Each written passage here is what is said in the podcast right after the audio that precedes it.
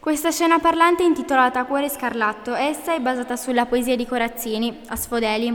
La scena è composta da una base di compensato colorata di nero, con una mano di gesso poggiata. All'interno della mano c'è un cuore, anch'esso di gesso. Dalla base partono anche dei fiori bianchi, fatti di fil di ferro e carta colorata.